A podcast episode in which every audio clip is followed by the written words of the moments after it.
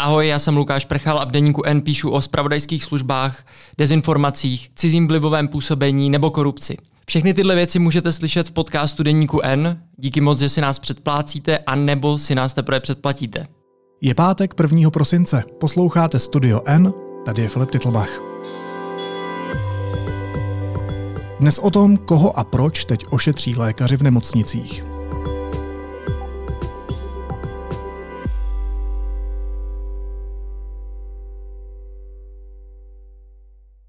Já myslím, že to dnešní jednání končí eh, v zásadě pozitivní zprávou a to je to, že jsme se dohodli na objemu peněz. Na... Samozřejmě jedna věc je to slovo, Nicméně my se teď musíme bavit o těch konkrétních záležitostech a konkrétních dopadech na ty jednotlivé lékaře, což bychom měli vidět. Premiér Petr Fiala se domluvil s organizátory protestu lékařů na prozatímním řešení. Nabídl skoro 10 miliard korun na růst platů ve všech nemocnicích. Lékaři přitom chtěli od pátku omezit péči jen na tu akutní, lidé s odložitelnými potížemi si na ošetření měli počkat.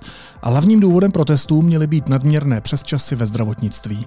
Budou tedy lékaři sloužit bez změn? A jak přidání peněz souvisí s nedodržováním pracovní doby?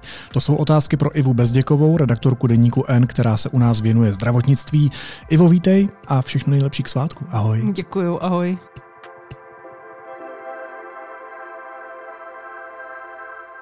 Kdybych, a já si to úplně nepřeju, ale kdybych měl dneska nastoupit do nemocnice eh, k nějakému neakutnímu zdravotnímu problému, tak ošetří mě?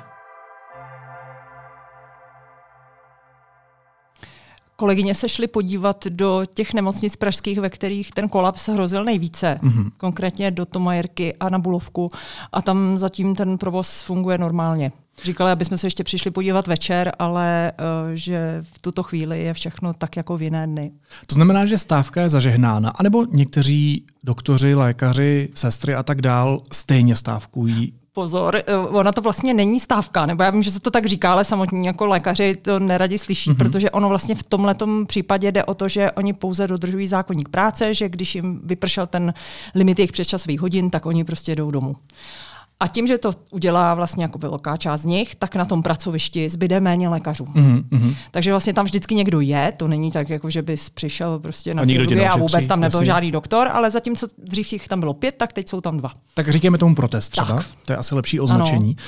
A ten teda dneska platí anebo neplatí, i když se domluvili? No, e, ještě včera říkal uh, šéf těch organizátorů, doktor Přáda, že vyzývá uh, všechny lékaře, aby tedy nastoupili normálně normálně do služeb, alespoň tedy o víkendu. Já bych chtěl vyzvat lékaře eh, a potažmo všechny zdravotníky, aby v následujících víkendových dnech tu péči o pacienty zajistili a domluvili jsme se tedy, že k definitivnímu odvolání toho protestu nebo téhle akce dojde ve chvíli, kdy eh, si definitivně podepíšeme ty konkrétní body, což by mělo být z kraje příštího týdne i za účasti. Protože potom budou ještě pokračovat dál ty jednání. Dneska jsme se na to stejné ptali mluvčí sekce mladých lékařů, paní doktorky Hilšerové, a ona říkala, že to je nedorozumění, že vlastně jakoby ta výzva byla, aby se zachovala akutní péče v současné době. Takže v tuhle chvíli už tady vidíme, že vlastně mm, ta komunikace směrem k veřejnosti není jednotná a vlastně jako ani nevíme, co teda ti lékaři, kteří se do těch protestů zapojili, tak mají dělat. No a jaká je komunikace? Je jednotná komunikace mezi teda premiérem a a kým? Vlastně s kým se vlastně sešel, na čem se domluvil? Uh, tak vlastně to včerejší jednání bylo úplně to poslední. Eh, znamenalo to pár hodin vlastně před začátkem toho protestu. Včera byl 30. listopadu a dneska je 1. prosince, kdy to mělo celé vypuknout. A oni mm-hmm. opravdu doslova za 5 minut 12 nebo za minutu 12 se měli na něčem domluvit na tom mrtvém bodě, eh, ve kterém jsme v rámci vyjednávání byli, tak jsme se z něj dneska dokázali poměrně významně pohnout. Jenže za prvé, už doktoři byli nachystaní na to, že ten protest bude, takže si hmm. rozepsali ty služby eh, s tím menším počtem lékařů. A eh, za druhé je otázka, co by se na takovouhle jakoby krátkou tráť, když de facto ta jednání probíhala dva měsíce neúspěšně, tak co by se v tu chvilku za takhle krátkou dobu dalo vyřešit během té včerejší tříhodinové uh, schůzky. No a co se změnilo? Změnilo se něco nebo ne? Veřejnost si z toho vzala, že nestačilo 6,8 miliard korun na navýšení platů. Ale že těch skoro 10 miliard je už OK. Ano, pak, pak teda nabídnul uh, ministr Válek ještě něco přes 8 miliard korun, mm-hmm. téměř 9, a najednou tedy 10 miliard je v pořádku. Na navýšení platů lékařů ve všech nemocnicích v Česku. Já jsem nabízel lékařům 6,7 miliardy, pak jsem tu nabídku po dohodě s kolegy ministry navýšil, s dvěma ministry navýšil naš, až na 8,5 miliardy, s tím, že jsem dokonce nabízel, že část těch peněz půjde do tabulkových platů, tam jsme se na tom nedohodli a e, pan premiér mohl jít na tuto nabídku o další 1,3 miliardy, což byla suma, která přesvědčila odbory, mladé lékaře a komoru. Navíc e, se dohodli na způsobu rozdělení těch peněz a na vlastně metodice, jak ty peníze přijdou k těm lékařům. A já jsem rád, že se na tom dohodli. Předpokládám, že ty informace od mladých lékařů a tak dále dostanu. A to teda stačilo k tomu, aby protest nebyl. Na tom se domluvil premiér Fiala z lékaře. Chápu to správně? Eh, říkáš to správně v tom smyslu, eh, že v tuhle chvíli tedy eh, lékaři nechtějí protestovat, ale dávají si ještě otevřená vrátka, že pokud to nebudou mít černé na bílém, tak budou protesty pokračovat. My potřebujeme mít opravdu jistotu, že ty věci se prostě stanou. Pokud nebude černé na bílém, že půjde tedy přes nějaký mechanismus, protože ono je strašně těžké dostat ty peníze do nemocnic všem lékařům. Mm-hmm tak pokud se nevymyslí nějaký způsob, jak to dostat všem těm lékařům, tak protesty budou pokračovat dál. A ten mechanismus je složitý, protože vláda, nebo respektive ministerstvo zdravotnictví nemá vliv na všechny nemocnice Přesně tak. v Česku. Ano, pokud bys pracoval jako doktor ve fakultní nemocnici, tak tam máš platy, ano. platové tabulky. Eh, doktor v akciovce, prostě v okresní nemocnici, která ale je taky placená z veřejného zdravotního pojištění, tak tam se už častokrát stalo, že přes tu úhradovou vyhlášku poslalo ministerstvo třeba nějaké peníze navíc. Ale ty doktoři potom koukali, že na té výplatní pásce mají mnohem méně než jejich kolegové z fakultek. Takže oni teď chtějí garanci, už nechtějí znova tedy zažívat to stejné a chtějí prostě garanci toho, že bude černé na bílém, že se to dostane všem lékařům. Hmm.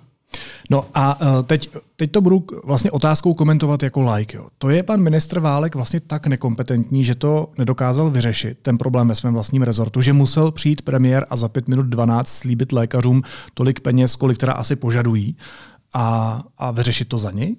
tak tam jsou asi dvě možnosti. Buď to má eh, pan premiér nějaké zvláštní vyjednávací schopnosti, což třeba podle někoho eh, je toto klidně možné. Eh, je možné, že vlastně tím, že už přece jenom byl i nátlak jako veřejnosti, že tady teda Bůh ví, jak bude vypadat ta péče, tak i obě strany, i ze strany lékařů byli taky ochotní k nějakému kompromisu. Mm-hmm.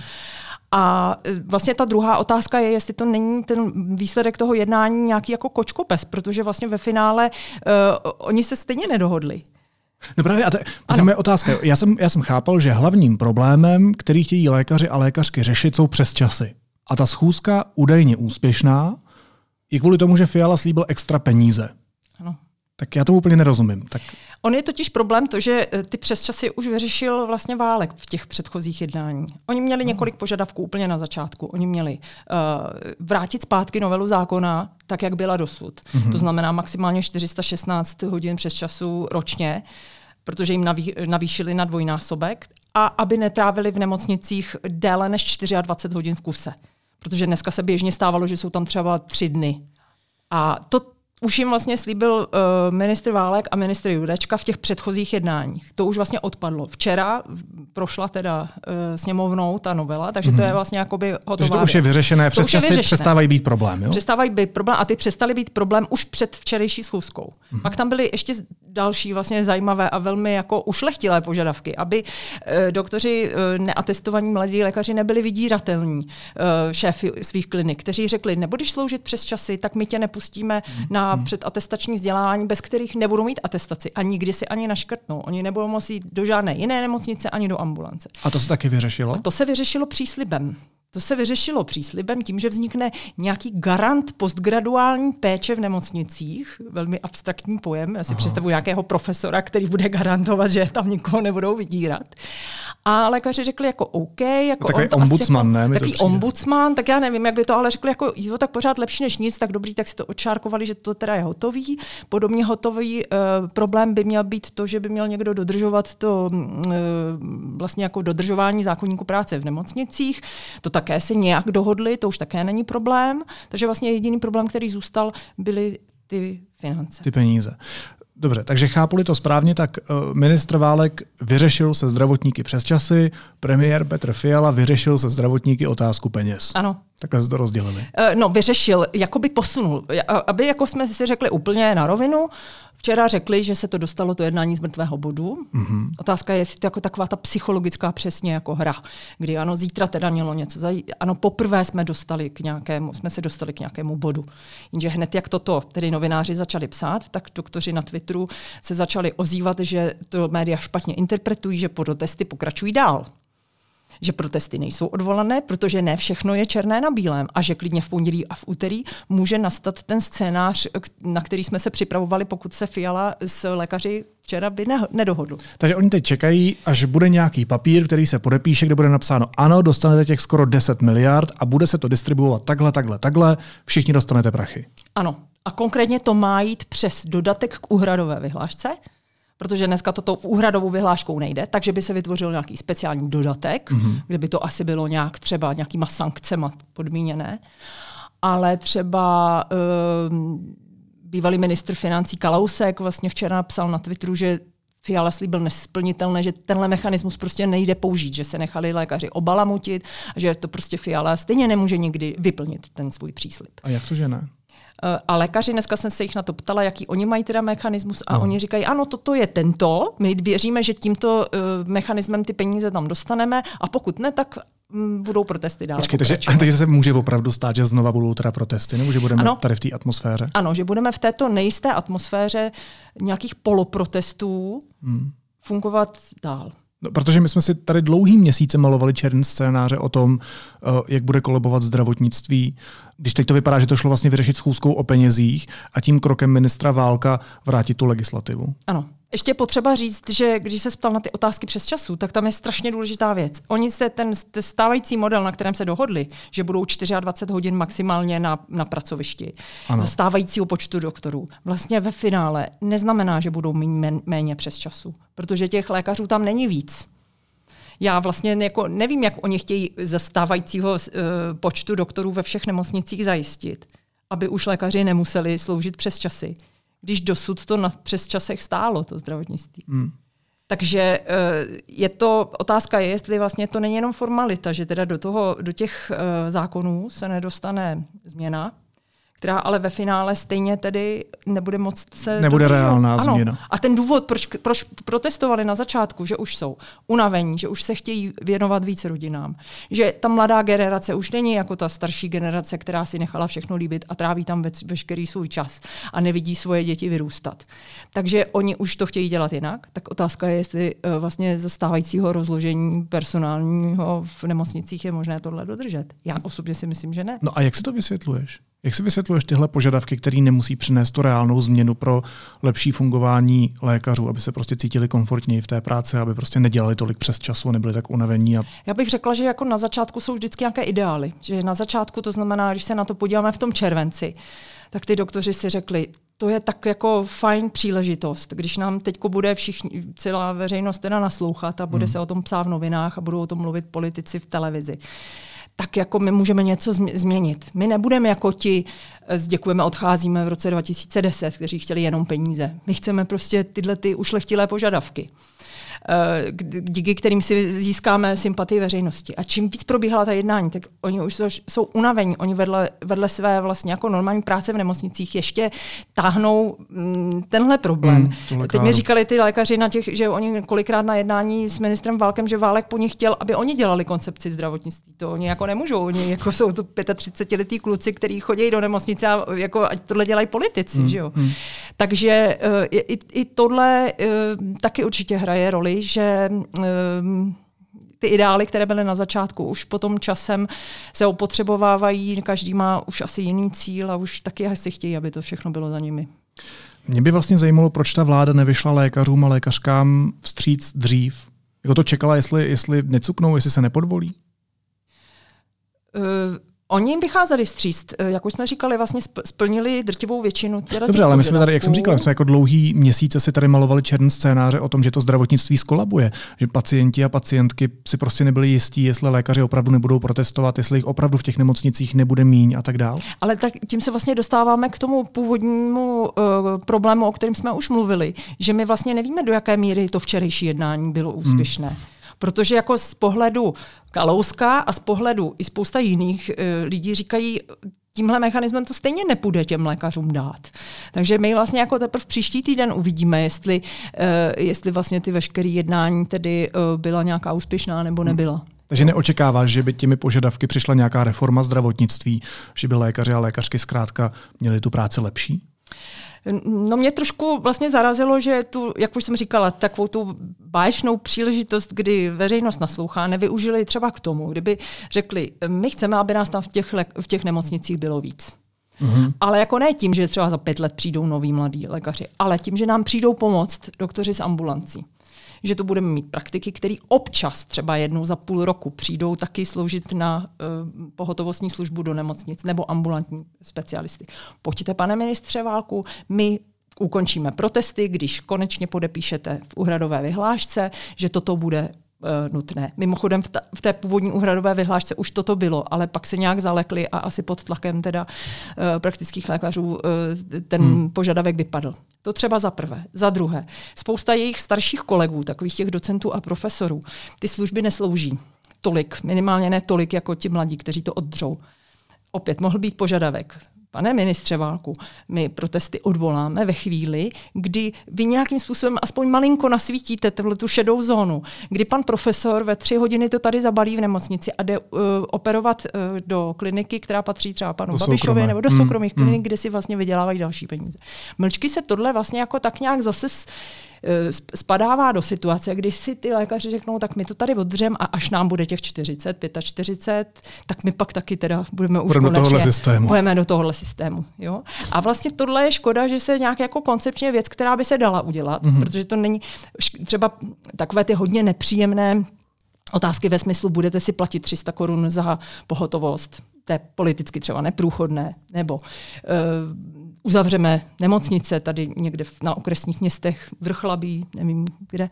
To taky jako politicky, zvlášť v této situaci není moc dobré. Ale tohle, to každá veřejnost by řekla, jo, prima, ať ty praktici občas jdou sloužit, ne každý měsíc. Dobře, tak ať ty docenti taky víc pracují v nemocnicích. Takže já si říkám, že je škoda, že vlastně tohohle toho se víc nevyužilo. Jsi mohla dělat tu reformu ty? Říkal pan ministr Válek. Mně stačilo o tom psát celé ty dva měsíce. Už bych no. byla ráda, kdyby se to vyřešilo. Má, má Česko málo lékařů a lékařek? To je to, o čem jsme teď mluvili. Vlastně nemá. Akorát jsou špatně Jsou špatně rozdistribuovaní, jo? Teda, ano, nebo organizovaní. Ano, jsou špatně organizovaní. Já jsem to psala v tom jednom svém článku, že taková absurdní věc, že tihleti doktoři z velkých nemocnic, tady z třeba z Všeobecné fakultní nemocnice na Karláku. Mm-hmm. Tady oni, za rohem. Tady za rohem. Oni skončí třeba ve čtyři hodiny uh, teda tu službu a pak jedou do mostu nebo do Kadaně, do nějaké takovéhle malé nemocnice, mm-hmm. kde teda trhají trn z paty těm malým okresním nemocnicím za mnohem větší peníze na hodinu než tady. Jo? Aha. Jo, takže to je prostě anesteziolog, typický chirurg, internista. A on uh, jednak využívá to množství, eh, možností si přivydělat mm-hmm. velice slušně, jednak má dobrý pocit z toho, že kvůli němu i uh, ti pacienti tady někde v těch regionech mají uh, tu službu. A tam se bez ní neobejdou. Tam se bez nich neobejdou, ale co to je za systém práce? Pojišťovny říkají, no to je, jak kdyby taxikář prostě si koupil dvě auta, dopoledne jedný jezdil v jednom a odpoledne ve druhém. Že jako tohle by se mělo vyřešit nějak jinak, než že, že doktoři budou takhle pendlovat a obsluhovat vlastně dva typy nemocnic. Takže tohle je třeba jeden příklad jako za všechny. Ale o tomhle přece ministr Válek musí vědět, ne? No, já doufám, že jo. Když bude číst naše články, tak jo. A proč s tím aktivně nic nedělá? Konkrétně pan ministr Válek? No tak on to má v rezortu, tuhle věc. No, uh, já nevím, na koho jiného se zodpovědně jako obrátit. Ne, ne, jistě. No tak mm, já bych řekla, že ministr teď v poslední době musel řešit prostě vždycky věci, které aktuálně vystaly hmm. a ty teda aktuálně vždycky nějak hasí antibiotika taky vyřešil to, protože už to bylo neúnosné. Mm-hmm. A připomeňme, mm-hmm. když už mluvíme o premiérovi, že to byl taky právě premiér, který tenkrát už koncem léta, po té, co jsme začali psát, že prostě tady bude ještě méně antibiotik než na jaře a v létě, kdy byla krize, tak jako někde vystoupil a řekl jako pane ministře Válku, začnete s těma lékama něco dělat, že jo? protože už těch krizí je hodně. Takže uh, tenkrát se ministr zdravotnictví pochlapil, domluvil se prostě že jo, s výrobcema a najednou jsme tady měli teda najednou penicilínu habaděj. No, eh, když se ještě vrátím zpátky k tomu protestu lékařů, tak mě dost zarazilo, jak se na sítích eh, vlastně jako rozbujela nebo rozjela debata o tom, jak si lékaři a lékařky berou nás všechny pacienty, pacientky jako rukojmí kvůli penězům, že jsou to vlastně jako nevděční hazardéři. Co říkáš na tyhle soudy? No, oni to určitě neradi slyší. Na začátku těch protestů to vždycky říkali, že uh, jako unavený lékař a přepracovaný lékař uh, těžko bude dobře obsluhovat pacienta, takže to je v zájmu pacientů, aby nebyli unavení a aby nebyli uh, zcela vyčerpaní. A někdo říkal, že když seš takhle dlouho bez spánku, že to je jako když požiješ, já nevím kolik alkoholu, takže to je opravdu jako vysoce rizikový. Takže je ve prospěch pacientů, aby se to vyřešilo. Ale dostaňme se k té otázce, co jsme se ptali předtím. Jestli se teda, jako jestli opravdu teď už ti lékaři vyřešilo. tam budou míň. A, a jak to, že tady jsou tak strašně exponovaní v těch svých nemocnicích a ještě jezdí teda do těch uh, nemocnic, které nutně potřebují pomoc? Takže ehm, jako já bych určitě neřekla, že si berou teda jako pacienty jako rukojmí. Na druhou stranu, když si to představíš sám za sebe, že bys měl třeba v tuhle chvíli opravdu buď nějakého známého nebo nějakého blízkého příbuzného, který by byl třeba v té situaci, hmm. že by najednou hmm. ho záchranka přivezla a on by tam čekal trochu déle. Nemusel by mít infarkt, ale třeba něco na pomezí, něco mezi. Hmm. Nějaké krvácení nebo prostě třeba trojí zlomeninu tak by asi člověk byl naštvaný na ty doktory, že uh, se nad tím pacientem trošku neslitovali a někdo se ho nepřevzal, že jo? No, tahle vláda má teď za sebou stávku odborů a pracovníků ve školství. Takže to znam, tenhle protest přece by mohl být mnohem fatálnější, kdyby to ministr Válek neřešil. určitě, určitě. Možná to je právě taky ten důvod, proč teda asi vši, obě strany začaly už tušit včera, že teče do bod hmm. a že by se to mohlo zvrtnout. A uh, někdo říkal, že vlastně Fiala prostě potřeboval aspoň v jednom mít teda v ruce nějaký trumf a uklidnit tu veřejnost, že něco tedy uh, dokázal vyřešit, takže asi jako napnul veškeré svoje hmm. uh, síly. Taky ta jednání trvalo t- přes tři hodiny, což jako je poměrně hodně, takže tam opravdu asi to nebylo všechno úplně jednoduché. A nakonec teda aspoň symbolicky to vypadá, že se s těmi lékaři nějak jako dohodl nebo aspoň někam posunul. No tak a když to teda schrneme, jak tě poslouchám celou dobu, tak vlastně je to vyřešené, ale, ale ne. On se dohodl, ale řešení nemusí reálně znamenat nějakou změnu, je to tak?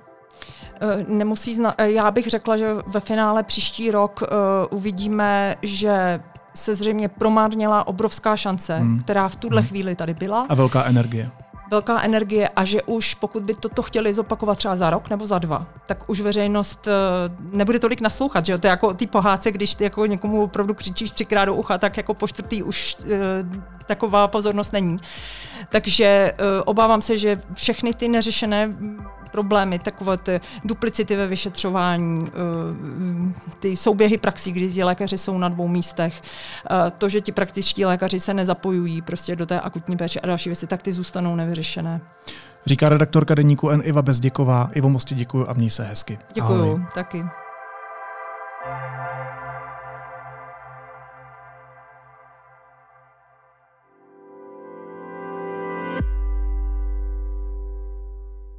Následuje krátká reklamní pauza. Za chvíli jsme zpátky. Hele, já jsem ztratil lístek, jo. Prostě ho nemám. Hlavně, že máš pivo. Nevadí, přineste mikulášský balíček pro děti a dostanete lístek zdarma. Mezinárodní festival Případ pro sociálku 27. listopadu až 3. prosince ve Venuši ve Švehlovce. venuševešvehlovce.cz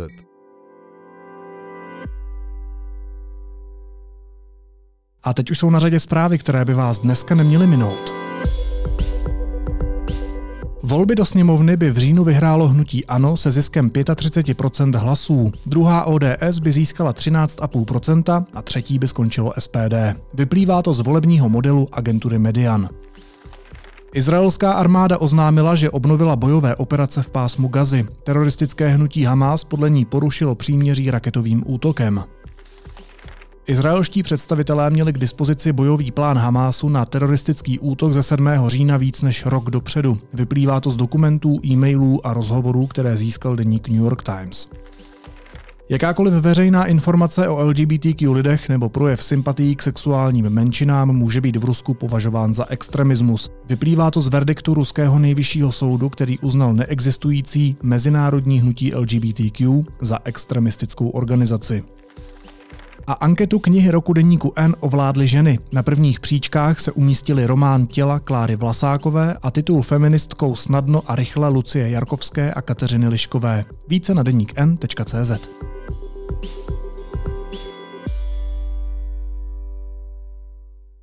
A na závěr ještě jízlivá poznámka. Slovenská ministrině kultury a homofobie Martina Šimkovičová se vyděsila při pohledu na dva objímající se muže. Konkrétně jí pobouřil obraz uznávaného malíře Andreje Dubravského, který je vystavený v prostorách slovenského veřejnoprávního rozhlasu. Šimkovičová konstatovala, že jí obraz vadí a připravuje legislativní změny, díky kterým by měl její rezort víc kompetencí. V překladu, aby mohla nechat takový obraz příště ze zákona sundat. Zatímco Dubravský je mimořádný umělec, který se ve světě prosadil co by uznávaný malíř, Šimkovičová je mimořádná nula, kterou si všichni pamatují jenom díky tomu, že umí napsat dopis. A ani to neumí pořádně. Naslyšenou v pondělí.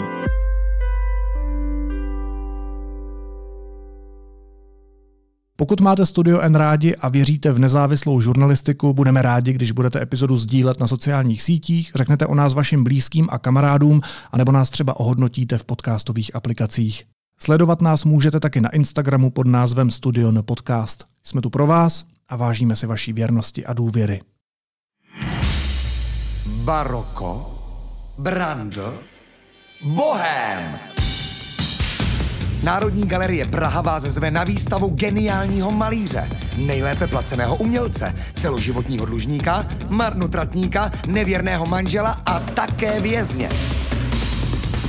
Výstava Petr Brandl, příběh Bohéma ve Valčtejnské jízdárně do 11. února 2024.